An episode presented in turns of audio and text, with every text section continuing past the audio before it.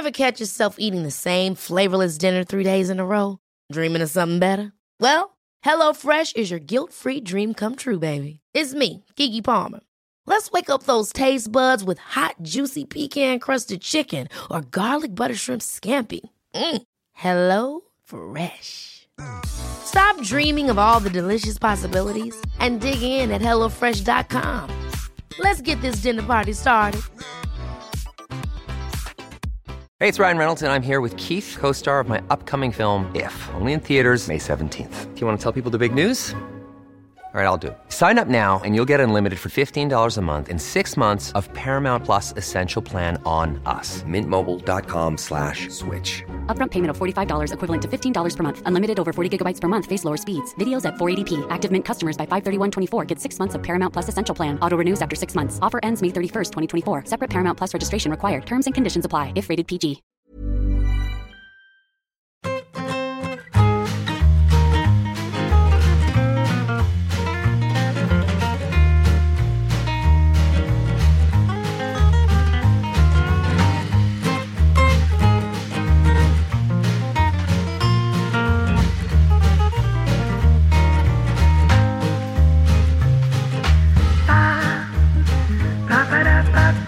Yo les dije, debíamos hacer este programa en el colegio de informáticos, no en el de arquitectos. Nos habríamos ahorrado este ratito, ¿no? Unos disgustos, sí. Y Patch, que esta semana empezamos el serial de Eurocopas y hoy otro disgusto.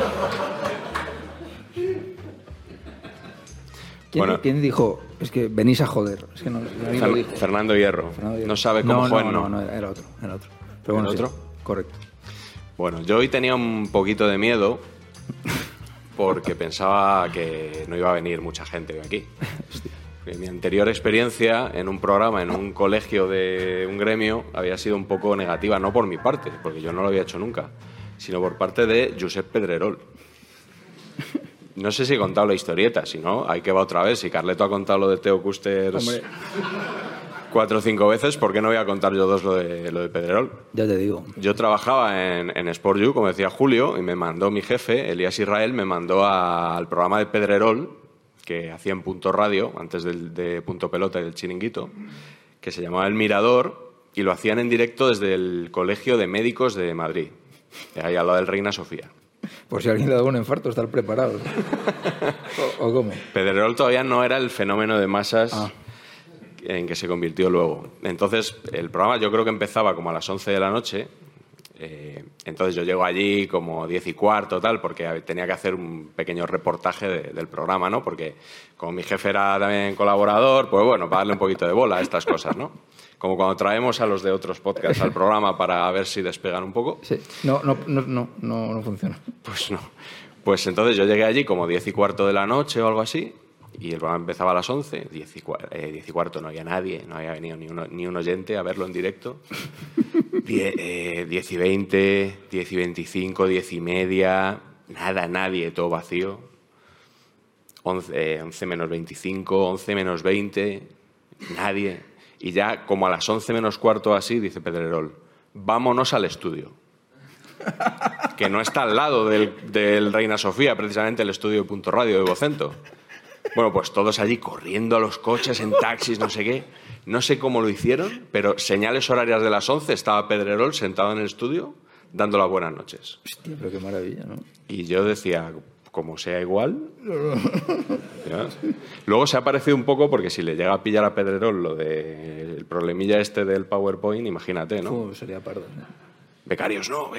Sí, el problema es que nosotros no tenemos a dónde ir. Claro. Cada uno a su casa, como siempre, ¿no? Estamos aquí atrapados.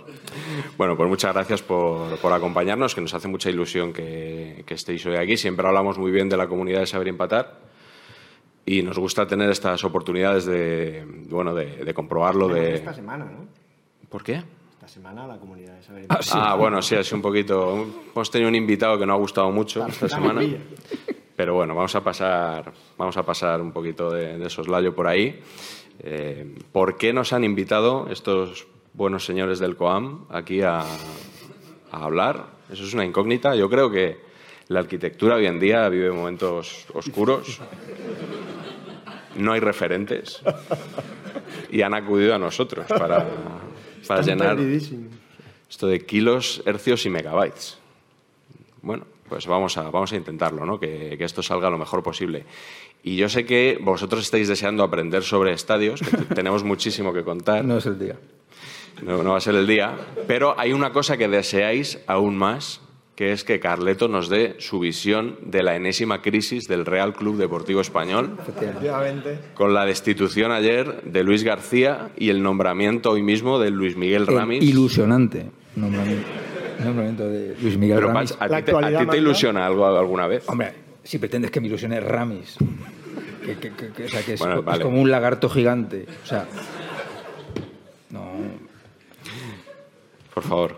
Estoy absolutamente desolado, por un lado, porque además la rueda de prensa de hoy ha sido bochornosa. La prensa afín, digamos... La prensa mamadora del movimiento. Ha metido caña completamente, no le ha hecho ni una pregunta al nuevo entrenador. Sí, ha sido bastante triste. Yo, bueno, tengo que mantener un poco el perfil institucional, porque mi padre es consejero, aunque sea honorífico, y tampoco puedo ahí rajar ni de unos ni de otros, pero bueno, el equipo, como sabéis, está donde está. Tendría que estar primero con todos los puntos, porque tiene un equipo muchísimo mejor que los demás, pero lamentablemente tiene pinta de que o cambia mucho o no ascendemos este año, ¿eh? Sería la primera vez, además, que siempre subimos... Esto lo he dicho también 200 veces. Me lo sé hasta yo. Siempre subimos a la primera, siempre que descendemos, pero a día de hoy la cosa está fastidiada. Está complicado, sí. Patch, tú como abonado perico, sí, quieres, no sé, Ramis ya sabemos que no te apasiona. Pero... Adrian Brody ha salido por ahí, ¿no? ¿Que se parece a Adrian Brody? Sí. Ya quisiera. Ha salido por ahí. Sí.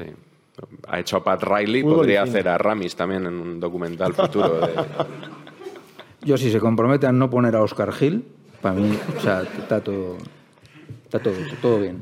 Vale. Bueno, pues vamos a empezar, que hoy va a ser un poquito más corto de lo normal el programa, cosa que agradece todo el mundo, sobre todo después de haber empezado tarde. Tengo una morcilla. A ver. ¿Cómo? Tengo una morcilla antes de... Yo tengo una chuleta. Chuleta y morcilla. Pues venga, dale. Sabéis que en este programa somos completamente anti, o sea... Nos parece absolutamente insufrible el uso y abuso de la expresión de esa frase de Albert Camus, que no voy a repetir, pero que va sobre todo lo que aprendí, etcétera, etcétera. Lo aprendí de... Y que se lo debe al fútbol, ya la decimos. Sí.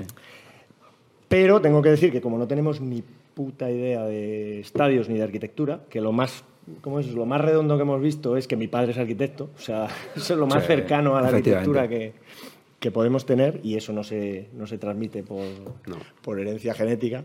Bueno, voy a decir una frase y ya nos liberamos. O sea, ya eso es como el top, y a partir de ahí ya podemos, porque ya lo hemos dicho todo. Vale. Es el equivalente a la frase de Albert Camus, sería esa frase de Mario Benedetti, una frase yo creo que Valdano también la ha reciclado también. Sí, la ha usado bastante, que es eso de estadio vacío como esqueleto de multitudes. Oh. Así que, dicho esto... Esperaba un... Oh.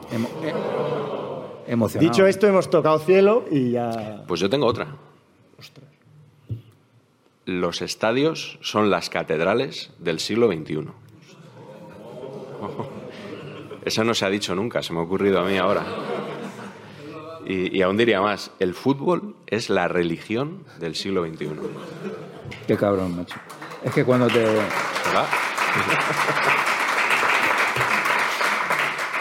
Y el público está entregado. Sí, va a pasar como en San Sebastián, sí, que estaba entregadísimo el público, que estaba yo citando lo que había escrito Ander Izagirre, sí, y dije, Ander Izagirre escribe bien lo mismo de fútbol que de ciclismo, que de las condiciones de las niñas bolivianas que trabajan en las minas, y la gente jajajaja, se creía que era una broma que estaba haciendo yo, que lo escribió en Potosí, que es un librazo, pero bueno. Pues ese nivel de entrega queremos hoy. Sí. Pues hoy, ya digo, programa más corto, pero vamos a intentar hacer 5 rondas, como siempre. Hoy que no tenemos invitado. Vamos a tener que manejar el PowerPoint un poquito... Esto va a ser una risión. Va a ser tremendo. Y vamos a empezar. Hemos elegido 5 estadios más o menos cada uno, ¿no? Y si os tuviera que preguntar qué estadio creéis que ha elegido Carleto para empezar...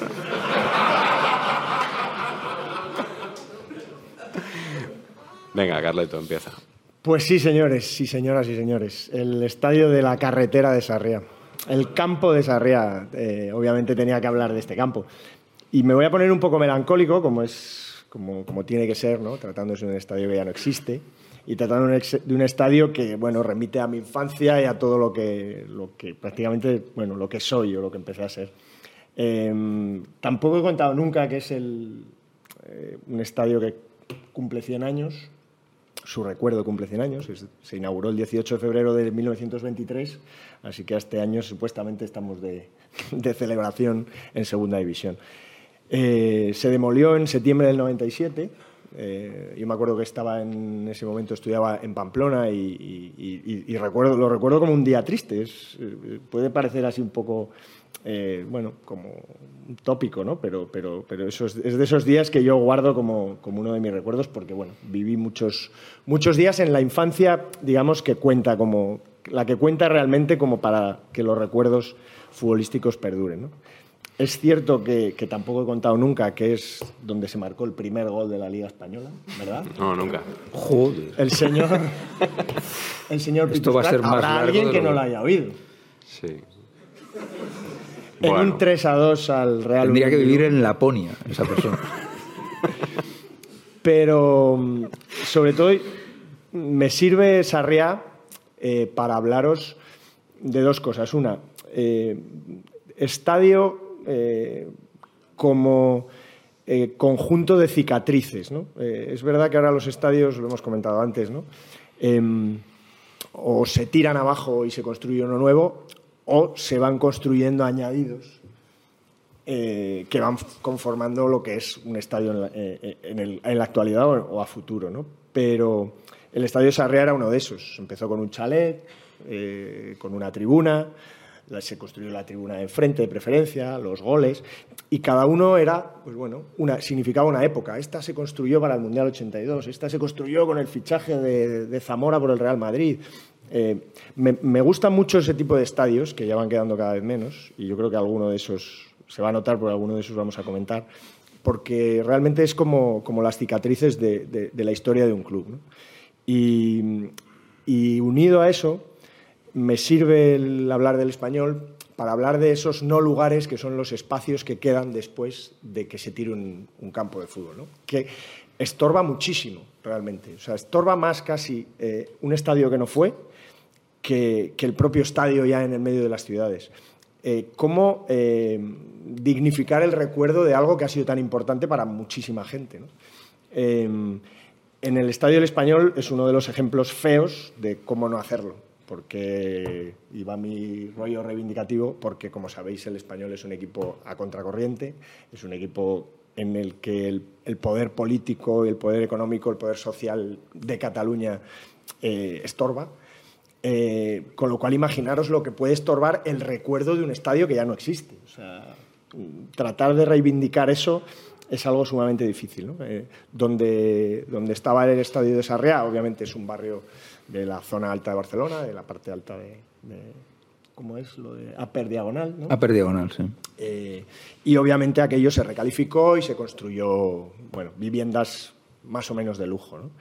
O de alto standing, que se dice. Allí siempre, en un parque que hay, pues siempre se ha intentado mantener cierto recuerdo con alguna placa que es vandalizada continuamente por nuestros amigos bueno, algunos amigos barcelonistas, algunos en concreto no muy educados.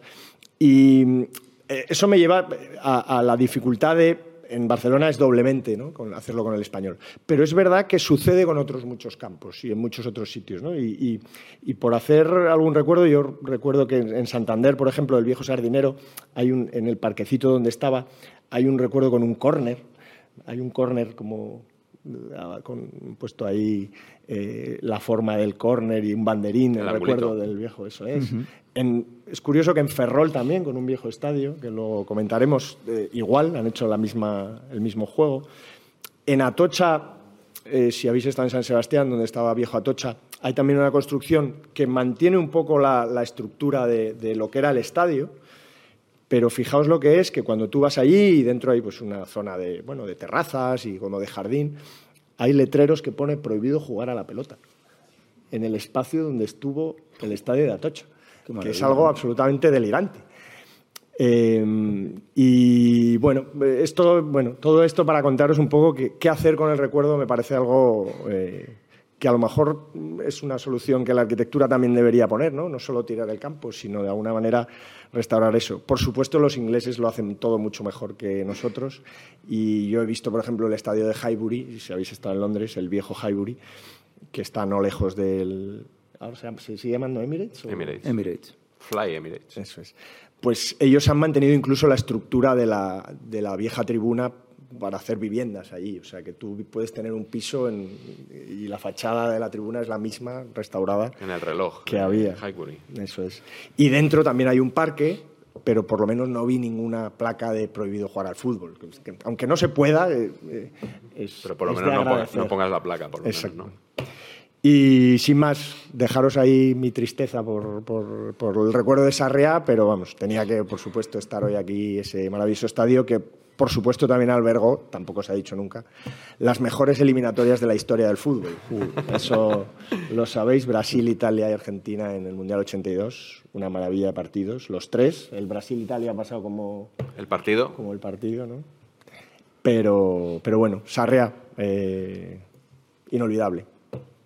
Y has sido capaz de decirlo sin utilizar la expresión, sin llorar y sin utilizar la expresión barcelonismo sociológico, que ibas un poco encaminado a eso, ¿eh? Correcto. ¿Tú estuviste en Sarriá? No. No te dio tiempo. Soy muy chaval. Bueno. Yo quiero hablar del Allianz Arena. Viene Carleto con un rollo nostálgico y yo voy a mis tonterías. Pero voy yo, campeón. No, pues has cambiado el orden. No he cambiado nada, pero yo te paso 27 chaps y... Venga, ve tú. Te cedo el turno. Bueno, mis queridos amigos, voy a ver si soy capaz de poner este vídeo. ¿Alguien ha salido? ¿He sido yo? ¿A qué va el Allianz Arena? Dentro vídeo.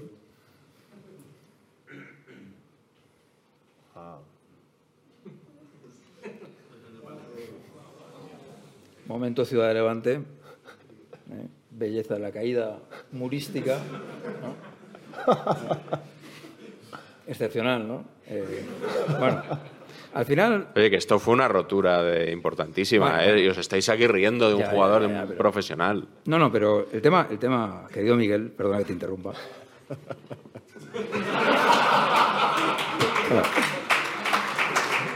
Aquí... o sea, he estado investigando... Y por fin, 20 años después, creo que estamos en condiciones, saber empatar de nuevo, de ofrecer una exclusiva. ¿Exclusiva? Sí. El concepto es que esto pudiera parecer una caída de muro accidental. Muros mal construidos, por lo que sea, ladrillos no muy sofisticados, pero realmente sí eran sofisticados. De hecho, esta foto es un paripé, porque todo esto, la caída del muro, está orquestado desde Villarreal, o sea, con un mando a distancia. Como el Toma que nota. Estás usando tú. Sí, un poquito como este. El concepto era que, claro, era una eliminatoria de Copa, Levante-Villarreal, estaba la cosa en la prórroga y estaba 1-1. Y entonces, claro, dijeron, ya. Ojo, o tiramos este muro y le rompemos la pierna a Palermo, o tira un penalti, la caga y nos eliminamos. Entonces, con muy buen criterio, una tecnología muy de Big Data, todo de Mercadona y de cerámica mezclado, se consiguió hacer unos ladrillos inteligentes que evitaron caer dentro a jugadores como Amor, como Caña, como Gracia, para darle directamente en la canilla a Palermo. Esto es una obra maestra, ¿no? Ladrillos hacendado. Bosque verde a lo mejor también, pero bueno, soy a tope, ¿no? Y ya que estamos hablando del Villarreal, queridos compañeros, me gustaría... este mamotreto...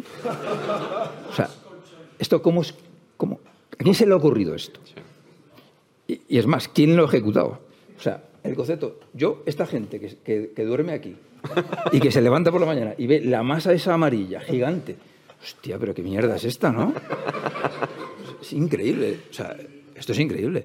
Pero es alguien aficionado al Lego que se le ha ido la mano, ¿no? O sea, porque... No, que seguimos, ¿eh? Seguimos. Porque esto es por fuera. Pero fijaros, la visibilidad es del fondo, colega. Esto es una obra maestra, ¿o no? Bueno, Ese córner no lo vais a ver, pero al final estáis aquí muy resguardados, ¿sabes? ¿Sabes? No, no, pero espérate, que cuando da el sol no se ve, porque se refleja. Qué maravilla, ¿eh? Esto cuando se dice que el Villarreal es un club muy bien gestionado y tal. Es esto. No, no sé... Es esto. Muy flipante, ¿no? Sí, sí. Muy guapo. Sí, sí. No era consciente de lo mucho que está aportando el vídeo, ¿eh? Sí, sí, claro, es que a mí se me critica injustamente, pero ahora te he puesto un vídeo de la Alianza Arena de Colorinchis. Pero eso está muy visto ya. Lo que, yo creo que todo el mundo sabe. Es un time-lapse de la construcción. Vale, vale. ¿Has acabado con el...? Sí, tira, o sea, ¿puedo pasar a la Alianza Arena? Tira. Vale, pues... ¿Sabes a quién vi en el Allianz Arena cuando estuve? Estuve viendo el Bayern de Múnich Getafe de 2008, ida de cuartos de final, 1-1, gol de Cosmin contra. Y nos encontramos a tu ídolo allí. Alfredo Duro. No. al otro ídolo, a don Emilio. ¿Don Emilio estaba allí? Don Emilio fue a aquel partido. ¿Y eso? No sabemos, porque yo creo que en aquella época no estaba en el Real Madrid ya. Luego volvió, fue la época que estaba Ramón Calderón en el Real Madrid. Se quería meter en el Getafe, que hubiera sido un cambio de... Hombre, la verdad que era un buen sitio para estar, pero luego volvió al Madrid, no sé. Y mis amigos se hicieron una foto con él. Yo hice la foto, yo no me la saqué. Si hubiera sabido que iba a hacer el programa contigo, pues la habría hecho y la tendríamos ahora aquí, claro. ¿No? Pero bueno, estuve viendo aquel partido y yo en el Allianz Arena es cuando me di cuenta de lo adelantados que están en Alemania respecto a nosotros. Te estoy hablando del año 2008. Este es un estadio creado para el Mundial 2006 de Alemania. Y cuando llegué allí... Bueno, primero, sabéis que este es todo lo contrario al del Villarreal. Este está donde... En medio de la nada, ¿no? Donde Cristo perdió el mechero, se dice. Bueno, el gorro también. O sea, Cristo mechero no me pega mucho, bueno, pero es una frase que se dice. Entonces... Te dicen, ¿no? Está a no sé cuántas paradas de metro, de tren, del centro de Múnich, de la Marienplatz. Y es verdad. O sea, realmente no me acuerdo cuántas eran, pero tú coges el tren en el centro de Múnich y en un ratito estás en una estación de metro donde en lontananza se ve allí el Allianz Arena, que hasta que llegamos, o sea, los días que llueva, tiene que ser una aventura llegar hasta allí. Y entonces, ¿por qué digo que están muy adelantados en Alemania? Tú ibas allí al descanso y querías cenar. Dices, pues pido una bratwurst, una bebida y tal. 7,90, me lo invento. Y tú vas allí a pagar y te dicen, no. Tarjeta prepago. Hostia. 10 euros mínimo. Claro, tú quieres 7,90. Very good. Pero ellos te hacen, ya de entrada, pagar 10 euros. Entonces yo me gasto 7,90, pero pago 10. Y solo hago gasto por 7,90. Tengo ahí 2-10 que, a no ser que el Getafe se vuelva a clasificar para los cuartos de final y que el Bayern juegue la Europa League, que no me parece muy probable, 2,10 € que me han soplado así por la cara. Y ahí dije, estos están adelantados. El estadio luego no está mal, tampoco, pero lo de la tarjeta prepago... Es como sus décimos de Navidad, ¿no? El donativo. Los piquitos, con esos piquitos, siempre, ya sabéis que se dice que los restaurantes hacen el negocio con los postres y con las copas. Pues el Bayern de Múnich, el negocio, o sea, Harry Kane se ha pagado con el dinerito ese que van... Los de Richard Pryor en Superman 3. Sí. Es verdad. Joder. Sí. Pues nada, ese es el Allianz Arena. Es lo que estabas esperando. Está perfecto. ¿Ya está? O sea, mejorando lo presente, creo que estamos ofreciendo un nivel arquitectónico. O sea... Ahora lo arreglo yo. Vas tú. Segunda ronda. Perfectamente. Empieza. Henchido del influjo de mi padre, que me está ahora apoyando mentalmente, quería hablaros de... ¿Cuál es el estadio equivalente al panenquismo? O sea, el panenquismo, ¿a qué equivale en términos de estadios de fútbol? Y es claramente el maravilloso estadio de Craven Cottage. Estadio del Fulham. Postureo a tope, ¿eh? Sí. Maravilloso. Te bajas en la estación de metro de Putney Bridge. Un paseo a través de Bishop Park. Estupendo, es un barrio... Si Sarriá estaba en un barrio top, esto es top de top. Alrededor, o sea, el Támesis al lado. y obviamente todo este, bueno, influjo de lo clásico en el fútbol, ¿no? Y se ha escrito ya tanto sobre Craven Cottage que ya llega a un punto que empalaga mucho, mucho. Yo puedo decir que fui antes de que se pusiera de moda. Claro, mira, casualmente. Mira, claro. Sí, casualmente fui antes de que se pusiera de moda. Antes de que hubiera estatua de Michael Jackson, que ya no está, ¿no? O sea, luego os cuento lo de la estatua.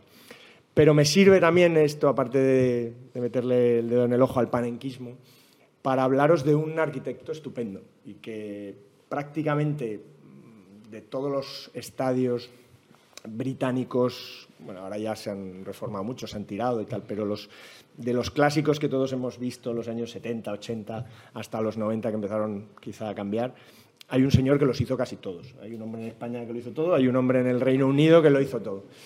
Y es muy curioso porque tiene un nombre que bueno, es de esas casualidades de la vida. Este señor era un señor escocés, se llamaba Archibald Leitch, Leitch, Leitch, que es prácticamente, si lo dices rápido, el mismo nombre que Cary Grant. Cary Grant, sí, sí. Que se llamaba Archibald Leitch. Te voy a dar dato súper absurdo. Personaje de John Cleese en un pez llamado Wanda se llama Archie Lee. Pues ahí lo tienes. ¿Qué? Ahí lo tienes, ¿eh? Una maravilla. Y Michael Palin se parece mucho a ti. Oh, lo han dicho una vez. Pelo rizado, tal. Bueno, este señor empezó construyendo el primer estadio que hizo, es Ibrox, de las Rangers, que era su equipo, y a partir de ahí, la verdad, pues Stamford Bridge, White Hart Lane, Old Trafford, sí. Goodison Park, Anfield. Entre 1899 y 1939, que falleció, hizo casi todos estos campos, ¿no? Y él, es verdad que nos ha dejado como una impronta, y ahora sí que me pongo pedante arquitectónicamente hablando, porque es verdad que los estadios británicos, y quizás eso es lo bonito, son una mezcla de rollo industrial, ¿no? Una especie de aire como a fábrica, y a la vez un rollo como de arquitectura estilo Tudor, algo así, ¿no? Un poco... De la lluvia, aquel. Hostia.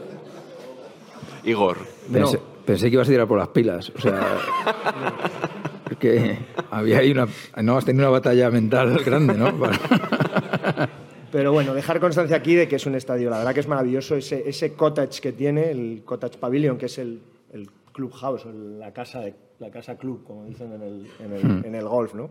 Que está en un córner y que es un reducto histórico absolutamente maravilloso, como solo los ingleses saben conservar, a pesar de que, como sabéis, el presidente del Fulham fue Dodi Al-Fayed, y se empeñó en instalar una estatua de Michael Jackson porque era amigo suyo y porque, según él, una vez fue a un partido del Fulham y dijo los hinchas del Fulham son como el público de mis conciertos. Me daban muchas ganas de saltar al campo a bailar.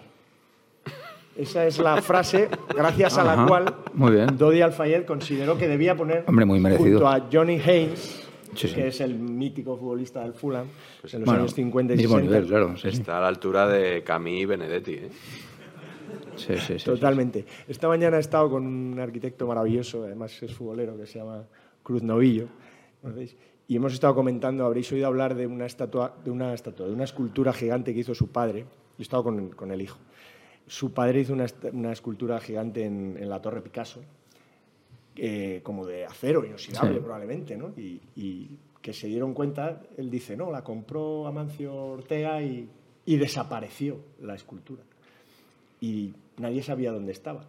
Resulta que habían hecho algún tipo de... Pero claro, una escultura de no sé cuántas toneladas, es difícil que desaparezca. Que se la haya llevado a alguien es muy difícil, ¿sí? ¿Sabes? Sí. Apareció al cabo de 4 años o varios años en la carretera de Barcelona, aquí en Madrid, en un solar allí completamente... Pues bien, la estatua de Michael Jackson es esta estatua de Cruz Novillo, porque duró 2 o 3 años en el estadio, luego se llevó a un museo que hay en Manchester, que es el Museo del Fútbol, que se me ocurre que Patch puedas haber estado. No sé, no, eso no lo he trabajado. Pero no. Lo tienes ahí, hombre, probablemente. Está con una X.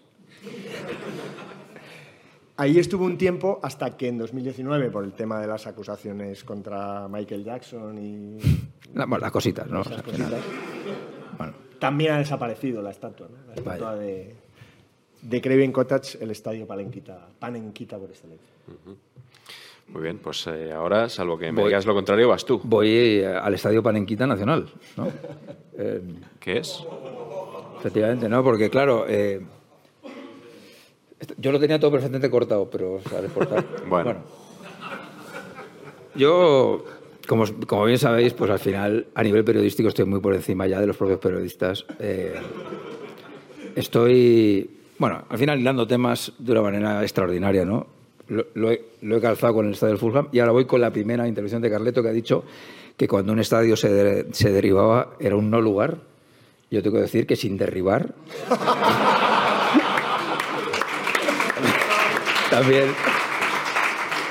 También... Bueno, pues eso, ¿no? Sí, bueno, no sé. Kilos... hercios y faltamientos. No, bueno. ¿Pero qué faltamiento? ¿Dónde está el faltamiento? Yo, a ver, muy fan absolutamente del mundo este de la señora esta alcaldesa Sara Hernández, ¿no? Que ha dicho que Alfonso Pérez fuera. Yo eso a favor. Igual, así está calzado de aquella manera. Pero yo propongo que mientras tanto, hasta que busquen otra cosa, que se diga Coliseum pip. O sea, ¿no? O sea, sí. ¿No? Porque el estadio da un poco igual. A mí, de verdad que me da un poco igual. Lo que hay que mantener es el banquillo de Antonio y Ricardo de los congelados. O sea, porque... Antonio y Ricardo son unos congelados de mucha confianza. Sí. Y esta promoción, a mí me parece... O sea, esto, en euros de GRPs, como hablo yo, de los publicitarios, de impactos, esto tiene que ser millones y millones de euros. Antonio y Ricardo, congelados de confianza, ¿no? Claro. Que entiendo que esto también lo censurarán, que pondrán un poquito cinta aislante donde pone Alfonso Pérez, ¿no? O sea, ahora hay un señor contratado en Amazon exclusivamente para poner cinta de esta de pintor donde pone Alfonso Pérez y que no se lea. Eso, la alcaldesa lo ha hecho. Es acojonante cómo está el mundo, ¿no? Todo por una encuesta que se hizo en un periódico que no leía casi nadie, por lo visto, ¿no? Como un periódico local, hicieron la encuesta para elegir el nombre del Coliseum. Sí. Sí, por eso que no tenía pero mucho... Pero participó gente, no lo sabía. Pues es que ha sido como una queja histórica de que no participó nadie. Que es algo que se hizo de forma casi clandestina. Joder, es un poquito random, tío. Es como si el nombre del próximo Bernabéu se elige en Saber Empatar, por ejemplo, en nuestro Twitter, en una encuesta en nuestro Twitter, pues una cosa así. Pues sí. Oye, yo lo veo factible, ¿no? Aquí tienes otro bicho tú. Todo, que me toca. Todo bellezas, ¿no? Bueno, no te creas, pero este es moderno también. Este es el estadio de la Amazonia, de Manaos. Ejemplo de derroche y de venga, alegría aquí. Un estadio para 4 partidos del Mundial 2014. Ahí en una zona sin tradición futbolística, que en Brasil eso ya tiene mérito. O sea, encontrar un sitio donde el fútbol me gusta mucho. Se gastan $270 millones, sí, de dinero público, por supuesto, de distintas administraciones. Eso es una redundancia. Desde el erario es público. Es que un día dije, iba a escribir erario público y lo busqué y entonces de ese día digo el erario. Pero yo bueno, a partir de ahora. Vosotros no sabéis lo que es escribir un libro con Miguel Gutiérrez. Creo que se lo pueden imaginar. O sea, no tenéis ni puta idea. Creo que se lo pueden imaginar. Acojonante. Todavía no me he repuesto. Luego va y escribe uno con Tomás Guas, entiendo, para compensar. Correcto. Yo por eso hice el prólogo. Bueno, 4 partidos de fase de grupos, además. Luego ya dijeron, bueno, ya que lo hemos hecho, pues los Juegos de Río, venga, 6 partidos más. Porque luego ahí juegan 2 equipos, que son el Manaos y el Nacional, que son equipos que están en cuarta habitualmente. Este año creo que hay uno de los dos que está en tercera. Cuarta, o sea, no va nadie a este campo, más de 40.000 espectadores. Incluso hubo un juez que propuso utilizarlo como prisión provisional. ¿En serio? Sí, porque no lo amortizan de otra manera, pero hubo que hacer un reparto ahí geopolítico para las sedes. Agarraos, porque esto lo vamos a tener aquí dentro de poco. Espérate que no construyan ahí en Los Monegros. Hombre... Porque Rubi quería un edificio, un estadio nacional. Menos mal que Rubi ya no está, pero a ver el que venga. Pues querrá poner su huevito. Te digo una cosa, mejor que en la Cartuja O sea, el que sea. Bueno, vamos a hablar luego de la cartuja, ¿no? Sí, lo metemos el cebo. Vosotros que os manejáis bien por YouTube, hay un programa de Last Week Tonight de HBO, el programa este de John Oliver, que si controláis un poquito inglés o activáis los subtítulos, está muy bien para que veáis las barrabasadas que se han hecho en Estados Unidos con estadios de franquicias cuyos propietarios están podridos de dinero, pero les dan una pasta de dinero público en Estados Unidos, que ya sabéis que el dinero público pues tiene el peso que tiene, y les dan dinerales para hacer reformas de estadios realmente absurdas, y hay unos casos que son grotescos. Así que nada, lo pongo de deberes para el próximo día. Carleto, tercera ronda. Siguiente.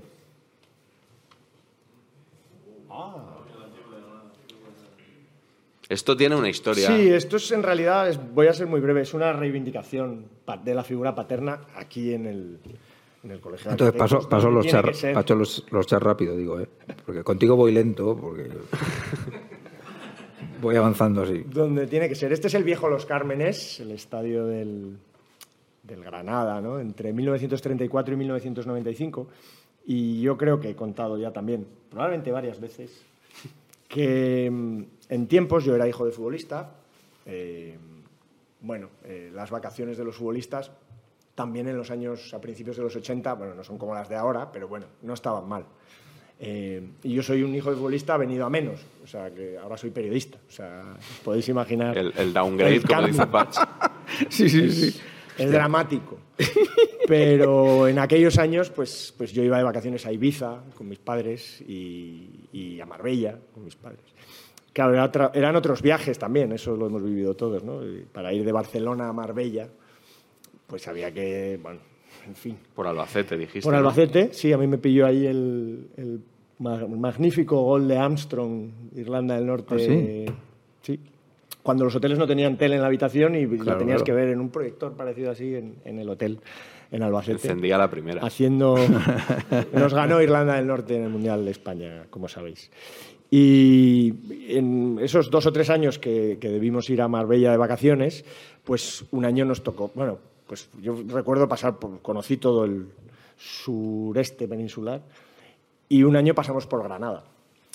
Era tradición de mi padre enseñarle a su hijo, que era hijo único yo, luego tuve una hermana un poquito más tarde, los campos de fútbol donde él jugaba, donde él había jugado, antes que las bellezas arquitectónicas de las localidades por las que pasábamos.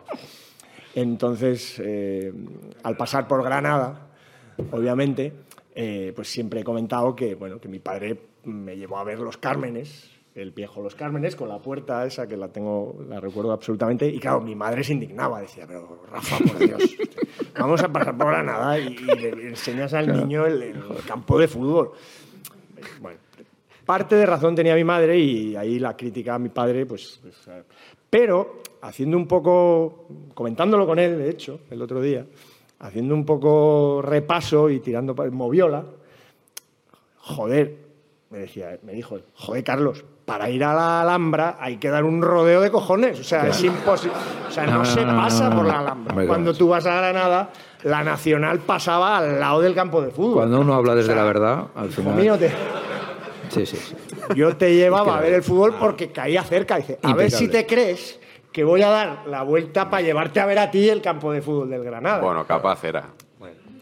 Pues, en fin, ese arco maravilloso, por cierto, que habéis visto... Pach, si lo puedes enseñar. Eso ya casualidades, ¿no? Pero es verdad que me lleva a que hay un prototipo de campo que tiene este arco, ¿no? Creo que tú vas a hablar luego de Luis Ichar, que tiene como una puerta de entrada. La condomina tiene una especie de rótulo que hace que entres como al parking, que es la condomina vieja. Ahora es azul, de Lucam es fatal, siempre era rojo. Pimentonero, y por supuesto tenía un arco maravilloso, el falso estadio de Colombes del MTK rodado en Hungría, en Budapest, de Evasión o Victoria. Así que todos esos campos con arco maravillosos. De hecho, en Granada, googleando un poco, que es nuestra fuente de documentación principal, he visto que hubo como movimientos para rescatar este maravilloso arco, muy Feria de Abril también, ¿no? Sí, muy guay. De Los Cármenes, que me he enterado, por cierto, que tiene que ver con algo arquitectónico, que son las viejas casas del Albaicín con jardín, que eso es un Carmen en Granada, así que... Mira, ahí lo... qué datazo. Sí, sí. Bueno, te ha puesto en bandeja el Luis Hichar, yo te he puesto en bandeja la Cartuja. Bueno, bandeja no, me lo busco yo, me lo curro. Pero, dentro vídeo, no lo voy a dar, a ver si lo voy a acabar. Ahora, perfecto. Bueno, esto es un Mallorca-Salamanca, mis queridos amigos del 99, de lo que es. Y entonces, aquí pasa en profundidad y Silvani se intenta hacer el héroe yendo por un balón que no llegaba... y desaparece de la pantalla, ¿no? Entonces, el partido sigue y este empieza a mirar aquí y dice, ¿qué ha pasado? ¿Qué ha pasado? Y bueno, pues en realidad es que habían pasado cosas, ¿no? Como ven, las miradas se dirigen hacia ese lateral, muy buenos chandas de táctil también pueden... Entonces, van corriendo, ¿no? Y, ¿dónde está? ¿Dónde está? ¿Dónde está? ¿Dónde está el cookie? ¿Dónde está el cookie? ¿No? Van ahí, uy, Dios mío de mi vida, hay un señor diciendo, yo sé por dónde se baja, ¿eh? Fenomenal. Que es una gloria bendita esto, mis queridos amigos, ¿no? Es que esta cosa... Los fosos es que eran muy buena idea, ¿eh? O sea, sí. al diseñador, no, al arquitecto, esto... Solución técnica impecable, ¿no? Y bueno, pues ahí, pues oye, que... Bueno, pues a ver si ha fallecido o... Bueno, pues lo que sea, ¿no? Aquí ven el plano bueno, el cookie...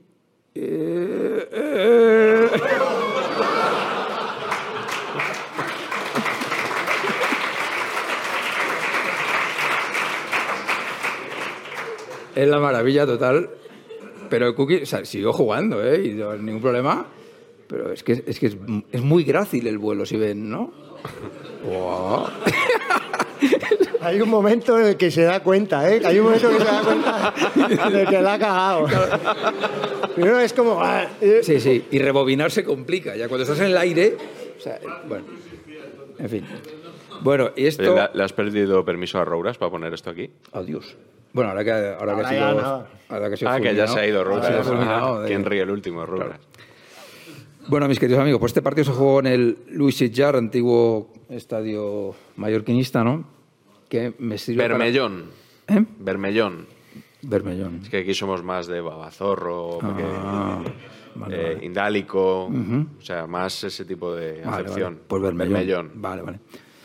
Pues me sirve esto para hablar del mundo estadio abandonado, tío. Que a mí esto, cada vez que veo fotos de estas movidas, tío, me da una pena... O sea, esto me parece lo peor, macho. Me parece chunguísimo ver un estadio en el que tanta gente se lo ha pasado bien, verlo así. Esqueleto de multitudes. A mí... Joder, por una vez que me pongo sentimental, tienes que dar la gracia, macho. Bueno, como ven, está en un estado... Es increíble. Fíjate, Spanner, fíjate si es antigua la foto, Spanner. Cómo está el campo, está... Y por lo que se ve, lo que he leído es que ahora el ayuntamiento ha comprado el solar y quiere hacer un parque, ¿no? Novedoso también, ¿no? Idea absolutamente genial, ¿no? ¿Qué hacemos aquí? Un parque. ¡Qué cabrón!, ¿no? Se te ha ocurrido.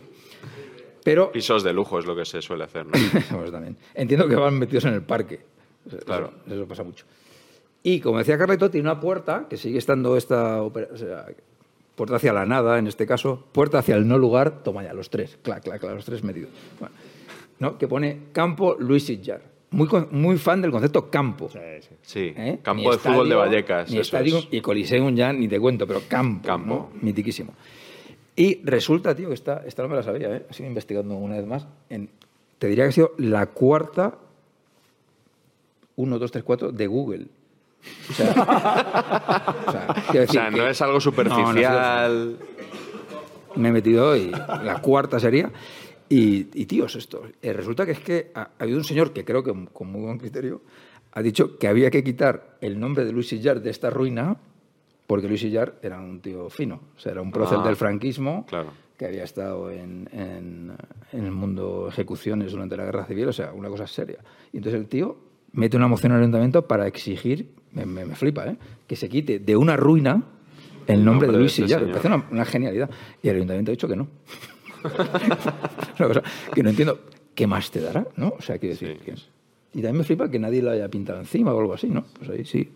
O que hubieran buscado un naming alternativo, ¿no? Igual que el nuevo Mirandilla. Tiene un nombre alternativo de origen. Este se llama El Fortín.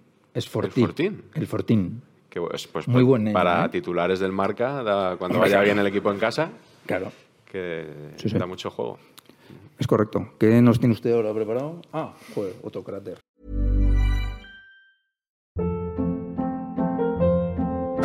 Hold up. What was that? Boring. No flavor. That was as bad as those leftovers you ate all week. Keke Palmer here. And it's time to say hello to something fresh and guilt-free. HelloFresh. Jazz up dinner with pecan-crusted chicken or garlic butter shrimp scampi. Now that's music to my mouth. HelloFresh. Let's get this dinner party started. Discover all the delicious possibilities at HelloFresh.com.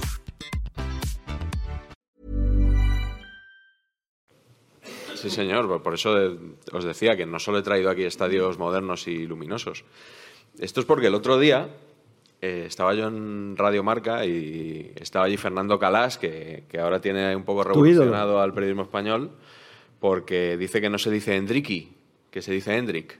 Y hay una polémica sobre la pronunciación de este chico. Y es mi tribuno favorito ahora porque es el que llama al orden a los que hay que llamar al orden. Entonces, por eso me gusta. Y el otro día, no sé por qué, me empezó a contar de un viaje suyo a Bucarest. A Bucarest, no a Budapest, que sale el meme ese, ya sabéis, cuando juega alguien en una de las dos ciudades, se dice que han ido aficionados a la... Es mentira, pero bueno, como da clics, pues se publica y nadie lo desmiente. Con los del Athletic pasó en la final de la Europa League de 2012. Bueno, pues me dice Fernando que estaba en Bucarest por otros asuntos y que había un partido de fútbol, Steaua Brașov, que es un equipo de Transilvania, creo que era semifinales de Copa, y que le dio por ir al estadio. Entonces que se va allí, es el estadio Ghencea, porque está en un barrio que se llama así, Ghencea. No sé si se pronunciará así, mi rumano solo llega para decir Jorge Hagi, que no es George, por lo visto. Seguimos... Estoy muy metido en la pronunciación de nombres. Voy a hacer una tesis sobre esto. Bueno, pues va al estadio Ghencea. Vosotros sabéis, cuando vais a un estadio normalmente basta seguir el rastro de la gente, aunque no sepáis dónde está, pues donde va todo el mundo, ahí está el estadio. Entonces dice que llega a donde debería estar el estadio y que no lo ve. Que están ahí, que ve las luces del estadio, pero que no ve el estadio. Que ve la gente allí, pero que no ve el estadio. Y claro, ya se da cuenta, ve un edificio, dice, muy austero, muy, muy austero, y gente entrando allí, pero no se veía nada detrás. Y es que el edificio era el estadio era un agujero que había, y ahí lo vemos en la foto, hay un anillo de grada y luego el campo es un agujero. Sabéis que ahora, bueno, en muchos estadios que para ganar espacio, para meter más gradas, pues han metido el estadio para abajo, pero esto completamente es un estadio que desde fuera no se veía. El estadio de Ghencea, que era un estadio en Bucarest, por cierto, un estadio 2 días más viejo que nuestro querido Carlos Marañón, cuyo cumpleaños es el 11 de abril, ¿no? Nacido en el 74, este estadio fue inaugurado el 9 de abril del 74, estaba ya su madre ahí a punto, preparada por si acaso, y ese día se inauguró, luego lo reformaron, porque claro, este estadio se sigue usando. Ahí os he seleccionado un par de imágenes. En una se ve la curvita ahí de aficionados que fueron ya cuando estaban demoliéndolo para la reforma. Luego hay una segunda, que es esta, donde veis el edificio austero que decía Fernando Calas. Es ese por donde se accedía, y la gente ahí intentando rapiñar pues lo que pillara, ¿no? de las ruinas, pues... No sé qué podrían pillar, pero bueno, ahí estaban. Está el vídeo en YouTube, de ahí lo he sacado. Y luego tiene una historia curiosa porque, claro, el Steaua no juega en este estadio. Este estadio sí, se sigue usando, pero el Steaua juega en el bueno. Bendito Steaua. En el... Sí. Ya has tardado, esta la esperaba antes. Lo esperaba antes. El Steaua, que ahora ya no se llama Steaua, se llama FCSB. Porque en el año 98, sabéis que, bueno, algo muy habitual en los clubes de la Europa del Este, su vínculo con el ejército. Entonces, el Steaua era un club polideportivo que tenía un vínculo con el ejército. Y en el año 98, la disciplina de fútbol decide escindirse de lo que es el CSA, que son las iniciales de toda la vida del Steaua. Y se convierte en el FCSB, pero digamos un poco legalmente. No sé, se sigue llamando Steaua. Estaba nuestro amigo Becali, este famoso. Y en el año 2014 les obligan ya legalmente a que no pueden seguir usando el nombre de Steaua, que pertenece al CSA. Entonces se refundan como FCSB y se van a jugar al Estadio Bueno, creo que se llama Nacional de Bucarest, que es donde fue la final de la Europa League, aquella famosa de Falcao y el Athletic. Y ahí juega el Steaua y juega el Dinamo, que es su gran rival. Y luego el Rapid aún juega en otro. O sea que en Bucarest tienen un montón de estadios. Pero yo sé que tu corazón siempre estará absolutamente con el Steaua. Sevilla y con Sevilla. Con Sevilla. Sevilla. ¿De qué nos hablas ahora? Me toca a mí. Tengo que hablaros de Tengo muchísimas razones por las que hablar de este estadio. Alguna de ellas es objetivamente trascendente, como que es el estadio que continúa en pie más antiguo de la historia del fútbol español. Los demás ha habido estadios más antiguos, pero no quedan en pie ni se sigue jugando al fútbol, ¿no? Es un estadio, ya se jugaba en estos terrenos en 1908, en 1913 empieza a jugar el propio Sporting de Gijón allí y hay primer partido oficial desde 1917, ¿no? Y el estadio es el mismo, se ha ido construyendo encima de él, es uno de esos estadios que todavía se pueden ver lo que decíamos, las cicatrices del tiempo, se ha ido igualando cada vez. Antiguamente esta tribuna era una tribuna muchísimo más baja que todas las demás, que las otras tres. Es verdad que hoy yo no estoy muy de acuerdo con la nueva denominación del estadio, que sabéis que la denominación oficial es Estadio El Molinón Enrique Castroquini. Y simplemente es porque creo que no hace justicia a ninguno de los dos. O sea, me da la sensación de que al poner los dos nombres juntos pierden mérito o valor los dos, ¿no? Yo creo que hubiera dejado el Estadio Molinón, o si no, que quedara como el nombre, digamos, popular y oficialmente que se llamara Estadio Enrique Castroquini. Como experto en naming, ¿estarás de acuerdo o no? Pero absolutamente. Yo sí. El hecho de que se llame Estadio El Molinón Enrique Castroquini es un poco, la verdad que a mí no eso me gusta. Eso solo queda bien en Madrid Chamartín, Clara Campoamor. Y en Madrid Puerta de Atocha, Almudena Grandes. Ahí sí que está justificado. Ahí sí. Efectivamente. Como sabéis, también es un lugar en el que se han escrito páginas bellísimas de la historia de este deporte. Uno de los ídolos de Patch, además, hizo un gol absolutamente clave, importantísimo para la historia del fútbol, que es Hrubeš, ese maravilloso día del Tongo histórico. Ostras, entre Alemania y Austria. Es un estadio absolutamente recordado en todo el mundo por eso. Es tampoco lo he dicho nunca, que es el estadio desde el que se televisó el primer partido de Segunda División. Un Real Sporting Club Atlético Osasuna, con 2 goles de Rafa Marañón y 1 de Herrero, 3-0. He sabido además, nuevas novedades sobre esa noticia ya difundida. Fue el primer partido transmitido desde Asturias. Un dato aún más importante. Cuidado, ¿eh? Sí. 1970. No, haciendo historia. Lo cambia todo esto. Temporada 69-70. Y a pesar de todas estas cosas, en realidad, sobre lo que yo quería hablar a fondo es sobre el Molinón como escenario de otro de los protagonistas habituales de nuestro programa, que es don José Luis García, por supuesto. Sí, señor. Sí, aparecer señor. También. ¿Os creéis que os ibais a librar hoy de García? Por supuesto. Este es el escenario de lo que yo he definido. Soy el creador de esta etiqueta, espero que pase a la historia, como no estoy teniendo fortuna. La verdad, no estoy teniendo fortuna porque hace muchos años que no se juega, pero el partido de García, que sabéis que es el Real Sporting Atlético de Madrid. Más cuando se juega en el Molinón. En general, cuando se ha jugado en todos los campos, ese es el partido de García, ¿no? Sporting Atleti. Y sobre todo porque me parece que una frase que siempre suele decir García, que es un gran creador de aforismos, es que en la vida lo más importante no es el talento, sino la suerte. Yo estoy muy de acuerdo con esa frase. Y él lo dice sobre sí mismo, así que yo me pongo en sus palabras, ¿no? Él es un suertudo. Imaginaros hasta qué punto tiene suerte que él rueda Volver a Empezar en el año 81, en este estadio, en el Molinón, escenas que seguro que recordaréis, ¿no? En octubre se juega un partido, supongo que en este caso sí que lo preparó y eligió ese partido, como el partido de García, para sacarlo en la película. Un estadio que se estaba remodelando para el Mundial 82, era octubre del 81, como digo. El partido que graba es un Sporting 3, Atlético Madrid 2, dos goles de Ricardo Gómez, un delantero portugués que venía a sustituir a Kini. Era un jugadorazo, ¿eh? No bajó en el Sporting, pero jugadorazo, sí.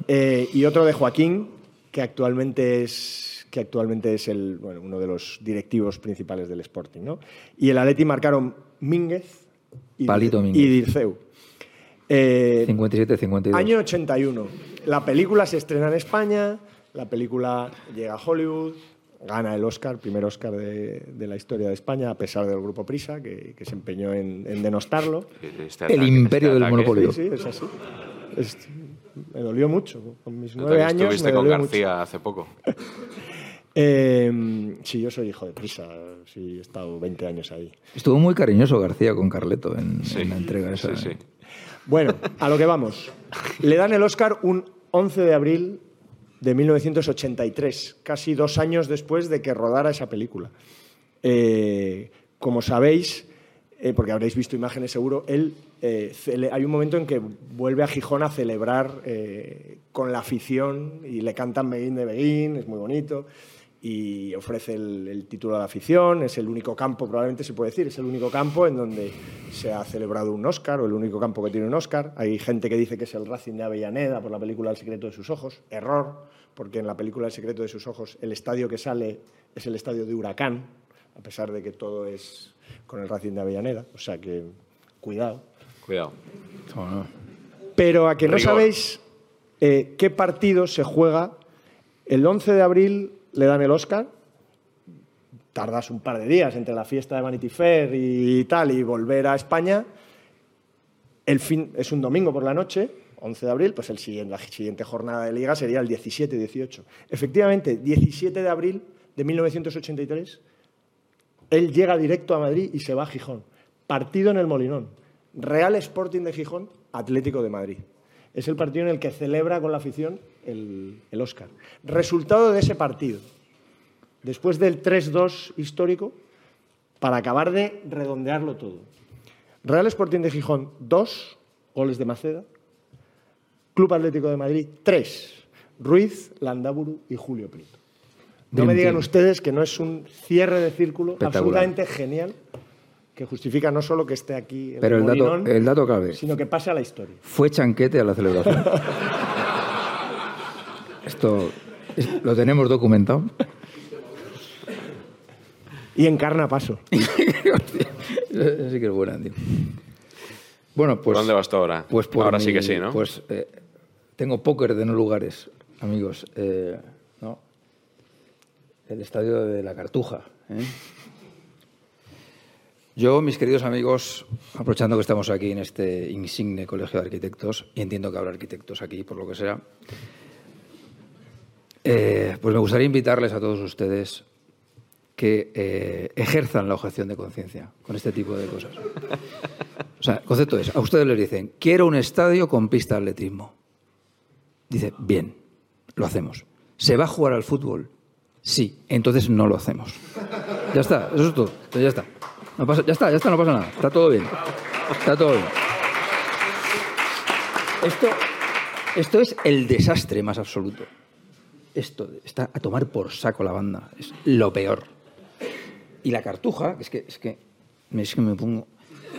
Entrando en su site, ¿no? Estadio La Cartuja. Estás viendo que tienes abierta una web sí. Un poco rara. No, es que quiero leer esto. Ah. Un estadio polivalente, dicen ellos, de ellos mismos, ¿eh? Más allá de ser una de las mejores instalaciones deportivas del sur de Europa, el Estadio La Cartuja tiene el privilegio de ser un lugar donde hemos vivido y seguiremos viviendo grandes emociones. A tomar por culo de las emociones. Que eso, ¿no? Va con un asterisco abajo, ¿no? Claro. Hostia, no sé, me parece lo peor. Y luego esta cosa que han hecho de que la España tenga que jugar aquí porque... ¿no? Esta cosa por contrato. Otra de Rubi. De Rubi y todas estas movidas, tío. Es que fijaros en el vídeo, es que da todo... de verdad, es que es un perezón de sitio. No, es que... Esto es la Plaza de España, ¿no? Sí. Es que el vídeo estaba cortado, pero... Como vale. Los problemas técnicos, pues ahora nos vamos a tener que tragar 6 horas de... 6 horas de caballos. Tú lo habías dejado cortadito, limpito. Pero misterios de la informática, ¿no? Finalmente, Parque María Luisa... Parque María Luisa y simplemente eran unas notas de color sobre este estadio tan maravilloso. Yo creo que podemos prescindir entonces del resto del vídeo, ¿o viene ya? No, está absolutamente... Ahí va me toca. Bueno, has dicho... una de las mejores instalaciones deportivas del sur de Europa. Si cogemos de Sevilla a Tarifa, probablemente esté entre ellas. Top 3. Porque el Estadio Municipal de Braga queda mucho más al norte, ya pegado a Galicia. Entonces no se podría considerar igual en ese concepto del sur de Europa. Bueno, la cantera, también conocido como la cantera. No la fábrica, la cantera. Este estadio... Honestamente, yo no lo recordaba hasta que jugó España allí la Nations League hace pues un año, ¿no? Aproximadamente. Ahí estuvimos. El gol de Morata. Tú no. Estaba Luis Enrique todavía. No estábamos todavía. Estaba Luis Enrique todavía. No, pero estuvimos viendo... ¿Cómo se apunta el éxito de Luis Enrique? Estuvimos viéndolo por si acaso nos llamaban. Ah, bien. En calidad de sub-21 que era usted entonces. No, yo estaba en modo Molovni. O sea, si se me llama, bajo ahí mismo y cojo el equipo, sin ningún problema. Pues fíjate, si nos hubieran dicho cuando estaba acabando ese partido que íbamos a ganar la Nations League, y con usted encima, sí. Porque pintaba mal y hay un Morata... Bueno, si nos hubieran dicho que íbamos a ganar la Nations League con un penalti a lo Panenka de Carvajal. Claro, es que es mucho hubiéramos decir. Dicho, sí, es mucho decir. Vete a vacilar a otro, ¿no? Pero sí. Así fue. Y ahí vi este estadio, yo honestamente no había reparado en él, me ha dado por buscar, porque es un estadio construido para la Eurocopa 2004, que es esa Eurocopa que le negaron a España, alegando la UEFA que Portugal tenía mejores infraestructuras que España. No entro ni salgo, no valoro si es verdad o no, pero es un poco triste que te nieguen una Eurocopa por eso, ¿no? Un país que tú tienes como que está mucho más atrasado y tal, pues toma, zasca. Nos levantaron la Eurocopa. Y este estadio lo crearon para ese torneo. Ya sabéis que es una antigua cantera que solo tiene dos tribunas en los laterales y que en un fondo hay una pared de piedra y en el otro hay una colina desde donde se ve la ciudad. Yo me he ido, digo, voy a ver si en la Eurocopa ya era así, porque es que yo no lo recordaba honestamente. He estado viendo... efectivamente, en aquella Eurocopa que se jugó un Dinamarca 2, Bulgaria 0, con goles de Thomasson y no recuerdo quién más, efectivamente estaba esa pared. Y luego se jugó un Holanda 3, Letonia 0, también apasionante, de fase de grupos, y ya estaba allí la pared tal cual. Y de hecho, es que claro, al señor que lo proyectó, que tengo aquí apuntado el nombre, Eduardo Souto de Moura, que no hay duda de que es el portugués, por lo menos el naming le acompaña. He leído, viene todo esto que estoy contando viene en Wikipedia, si lo queréis luego recuperar, no hay ningún problema. Que le dieron un premio de arquitectura, el premio Pritzker, que yo he dicho, y esto será prestigioso, ¿no? Le he preguntado a uno de nuestros anfitriones, el Oscar de la arquitectura, a David García Senjo, si esto era el Balón de Oro de los arquitectos o el Tepe de Oro, ¿no? Me ha dicho que más bien lo primero, que sí, que es el premio más prestigioso que hay, que hay discusiones, pues como con el Balón de Oro, que nunca gana el que tú quieres más o menos, pero que sí, que tiene reconocimiento. Entonces he seguido investigando, he salido de Wikipedia y me he ido a The New York Times a seguir leyendo, porque hay un enlace abajo en Wikipedia que te manda a otros sitios. Entonces me he ido para allá. Y leo en... Así se hace. Aprendo de los mejores. Y leo en The New York Times que a este señor le dieron el premio no por este estadio, como viene en Wikipedia, sino por su trayectoria, dentro de la cual este estadio pues es muy destacado. Sí, lo citan, ¿eh? No. Es el autor de esto y un museo en Cascais y tal. O sea, esto es como su obra maestra. Y leo, dotación económica del premio, $100,000. A mí me parece esto una miseria. O sea, 100.000 míseros dólares... por hacer este estadio maravilloso. Es que Sonsoles Onega se ha llevado $1,000,000 euros por una novela que aquí no la va a leer nadie de los que estamos. Ni aunque nos paguen vamos a leer la novela de Sonsoles Onega. Y le dan un kilo. Y este señor que hace un estadio original, integral a la naturaleza, que luego tiene una plaza por debajo para comunicar los dos graderíos, y le dan $100,000...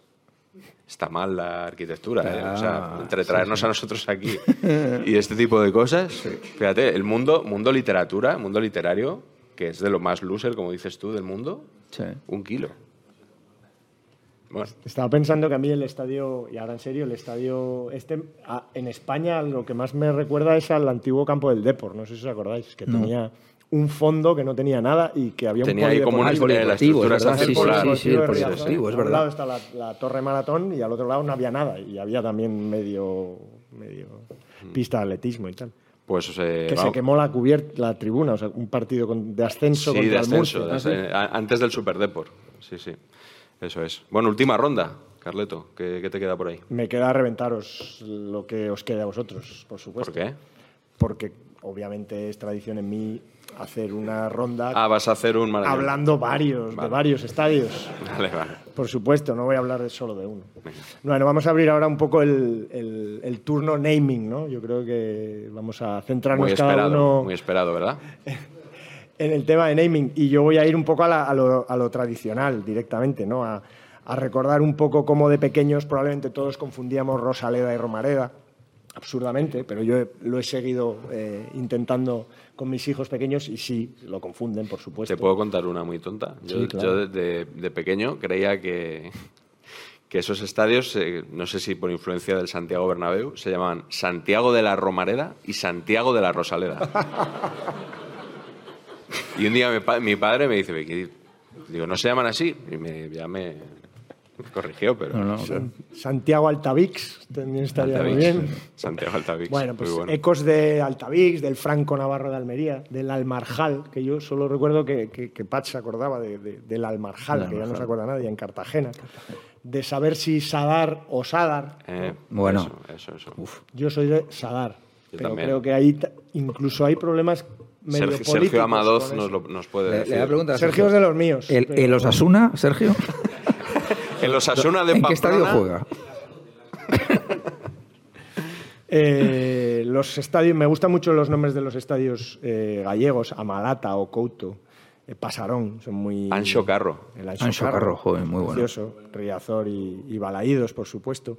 Pero... Balaídos te gusta menos. Mentira. Pero...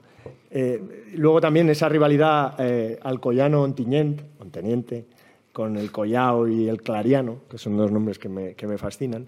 Pero de entre todos hay dos que me parecen maravillosos, y simplemente por recordarlos, porque no son de uso corriente. El anterior estadio del Ferrol, que ahora es Amalata, desde los años 90, era el estadio Manuel Rivera Martorell, que era un mítico jugador ferrolano. Pero ese estadio estaba en un barrio, entonces todo el mundo lo conocía, anteriormente incluso lo conocía como O Inferniño, el pequeño infierno. Qué bueno. Que me parece un nombre absolutamente maravilloso. Fantástico. Se llama el barrio así, un barrio portuario de Ferrol. Mejor aún que Pequeño Maracaná. Ya sabéis que es uno que me hace mucha gracia siempre. Pequeño Maracaná de Belgrado. He contado que mi padre estuvo allí cuando le quedaron. Sí. Alguna vez. La botella, Juanito. Y otro estadio, un poco en la misma línea, que es el anterior estadio, un campo que tiene un nombre precioso, que además yo creo que solventa muy bien cuando no saben qué nombre ponerle, y le ponen ciudad de lo que sea y tal, que es el de Salamanca, que es el Helmántico. Bonito, está muy bien, bonito. Es un nombre precioso, ¿no? Sí. Con lo que aprendíamos también un poco de latín y tal. Antes que eso, y quizá por eso... ¿Aprendíamos latín con el Helmántico? Bueno, con el Asteris en Hispania sale el Helmántico. Vale.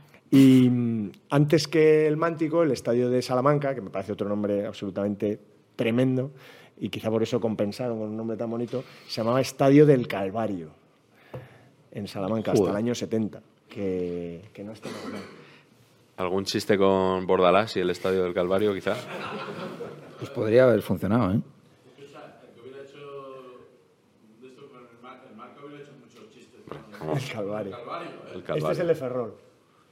Este es O Inferniño y este es el Calvario. Y eso es todo. Bueno, pues ha sido bastante breve. No, todo bien. Muy bien.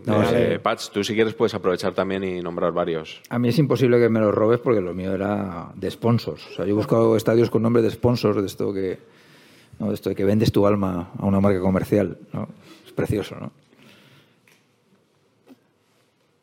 Signal Iduna Park, que es un estadiaco, pero ¿qué cojones es Signal Iduna? ¿Qué venden? ¿Lo saben ustedes? ¿Seguros? ¿Seguros? Puede ser. No me parece pasta de dientes. No lo he mirado. Parece pasta de dientes, pero creo que es algún tipo de producto financiero. Sí. Pero, ¿no te parece? Igual esto es totalmente que no. Pero al ser extranjero, como que me molesta menos que se llame así. O sea, Signal Iduna Park me parece bien. Pero Westfalen Stadium... Pero... Es que eso tiene Civitas, fuerza. Metropolitano, pues digo... Ya. No. Que aparte, Civitas es una empresa inventada. Eso no existe. Pero bueno, eso es otro tema. Eso hablaremos en otro capítulo. Sponsors que no existen. Apúntalo para el siguiente tema. Este es el Stoke City, amigos. Bet365 Stadium. Mola mucho. Muy bonito. O sea, que tu estadio se llame como una casa de apuestas, que tiene además al señor este que dice que... ¡Buah! ¿No? ¿Cómo se llama el actor este? ¿Roberto Álamo? Roberto Álamo, ¿no? Cuando ahí no era famoso. Encabronado diciendo que tal. Sí, sí. B365 tal. Antes de ganar el Goya. Sí. Pues fíjate, B365 Stadium en Stoke. Patria chica de Bojan Krkić. Unas frías noches en Stoke. Y de Marc Muniesa. Gran telefilme ahora mismo en sus pantallas sobre Bojan. Esta no me la sabía, es que el velodrome de Marsella se llama Orange Velodrome. ¿Ah, sí? Sí, es una manera absurda de pervertirlo, un nombraco, porque el velodrome me parece un nombraco de estadio. Muy bueno, tremendo. Sí, sí. Y aquí está Longoria antes de que le atacara los ultras. Minutos antes en que tal...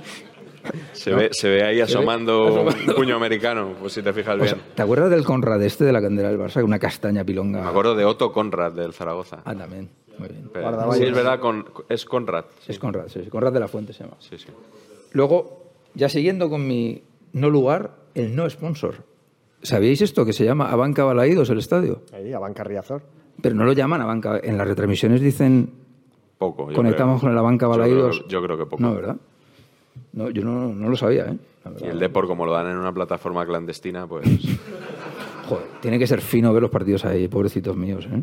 Sí, el otro día me dijo un amigo que es del Depor, me dijo su mujer, se pasa el día despotricando, digo, pero porque por lo visto va muy mal, claro. la señal se corta cada 2x3, y le pregunté, ¿pero por la señal o por el juego del equipo? Y me dijo, por las dos cosas.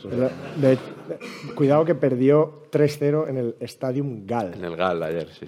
Precioso, se cortó la racha, frenazo. Muy bueno. Precioso y polémico naming, sí. estando donde está, las cosas claras. Durante unos años, peleagudo. Pero no es por Bangal.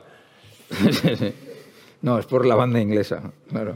Bueno, y ahora, este concepto a mí me tiene maravilloso todo. La dirección de arte, la combinación de tipografías, ¿no? Todo, ¿no? El logo. La armonía, quieres decir. El concepto, ¿dónde vas? Voy al Power Horse Stadium. Y esto dicho en almeriense.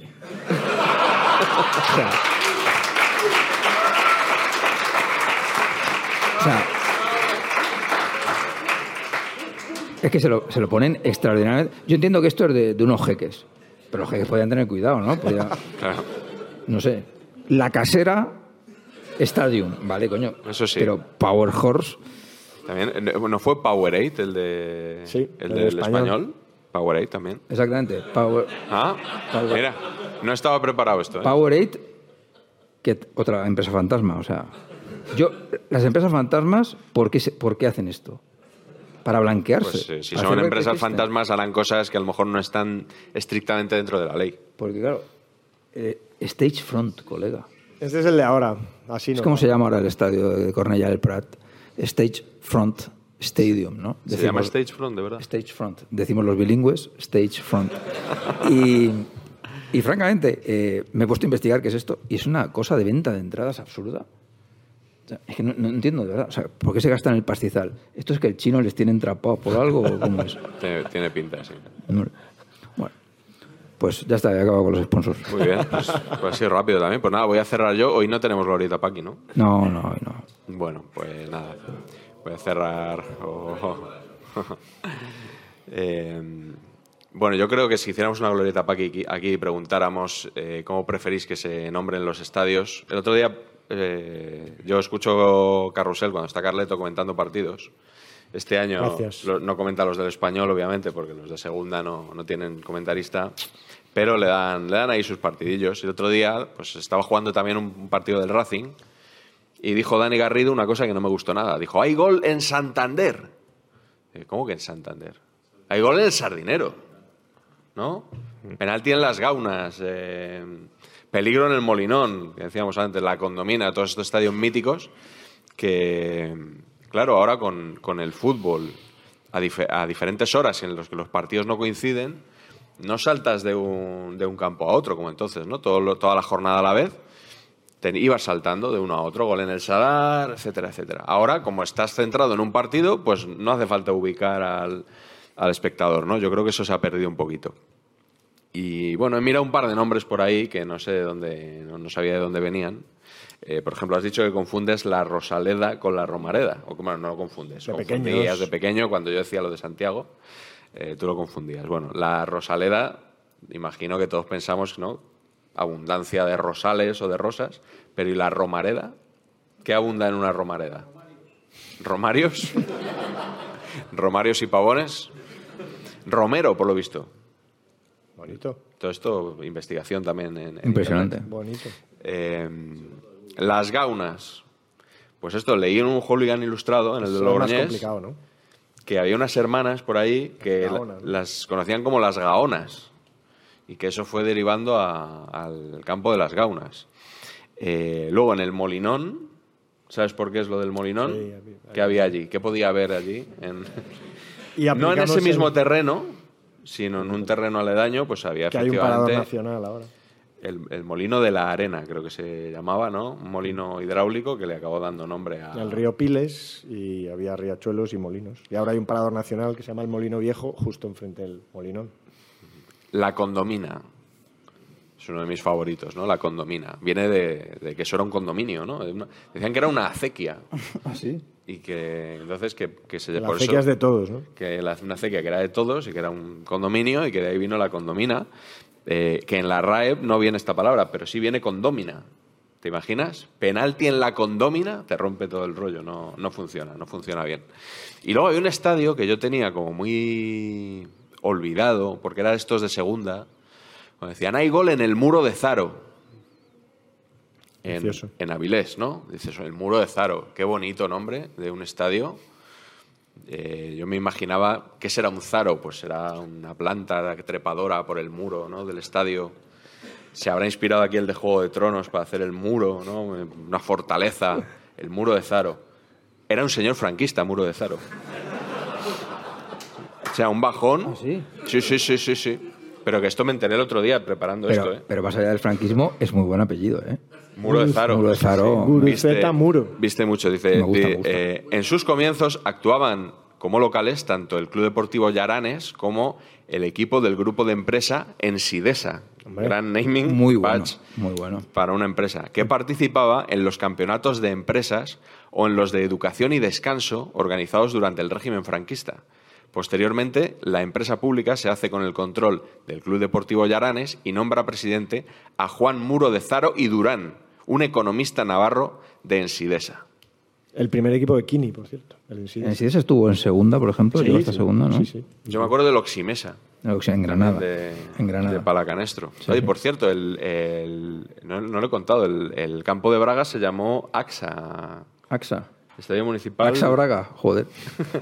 Es que, ¿te acuerdas cuando patrocinaba AXA al Barça de baloncesto? Sí. Que era el AXA Barça. Uh-huh.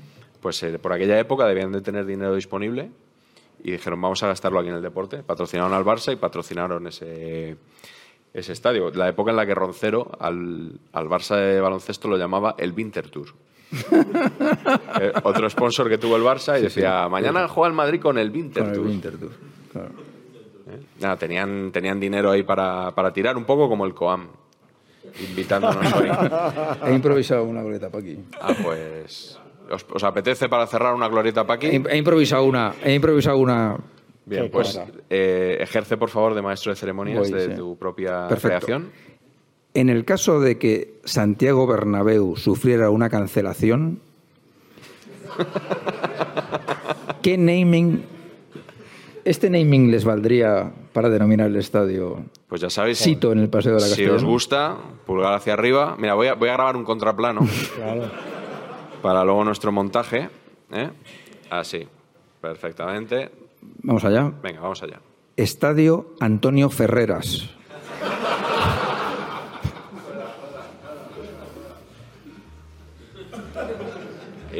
Igual no se está viendo.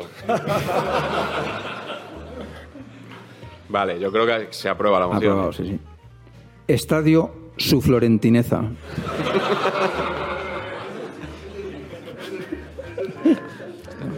No tira. Este era mío. No tira. Es un poco lo mismo que el anterior.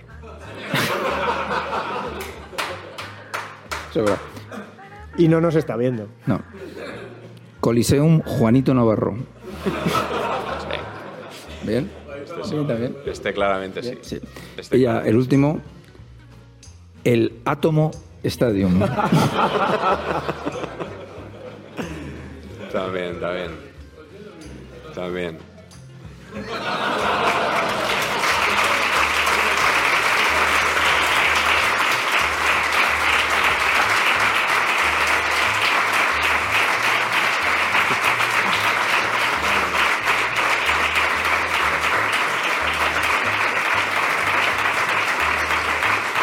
Bueno, muchas gracias.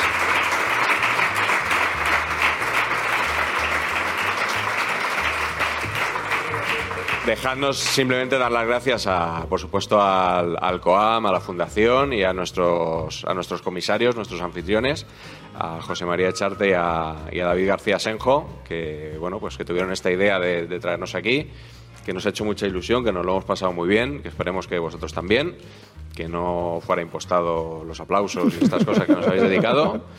Y nada, que ya nos encontraremos. Sabéis que empezamos serial de Eurocopas, todos ahí apoyando por favor a Patch, y que ha sido un placer y que esperamos repetirlo más veces, ¿verdad? Eso es. Muchas gracias. Gracias. Muchas gracias.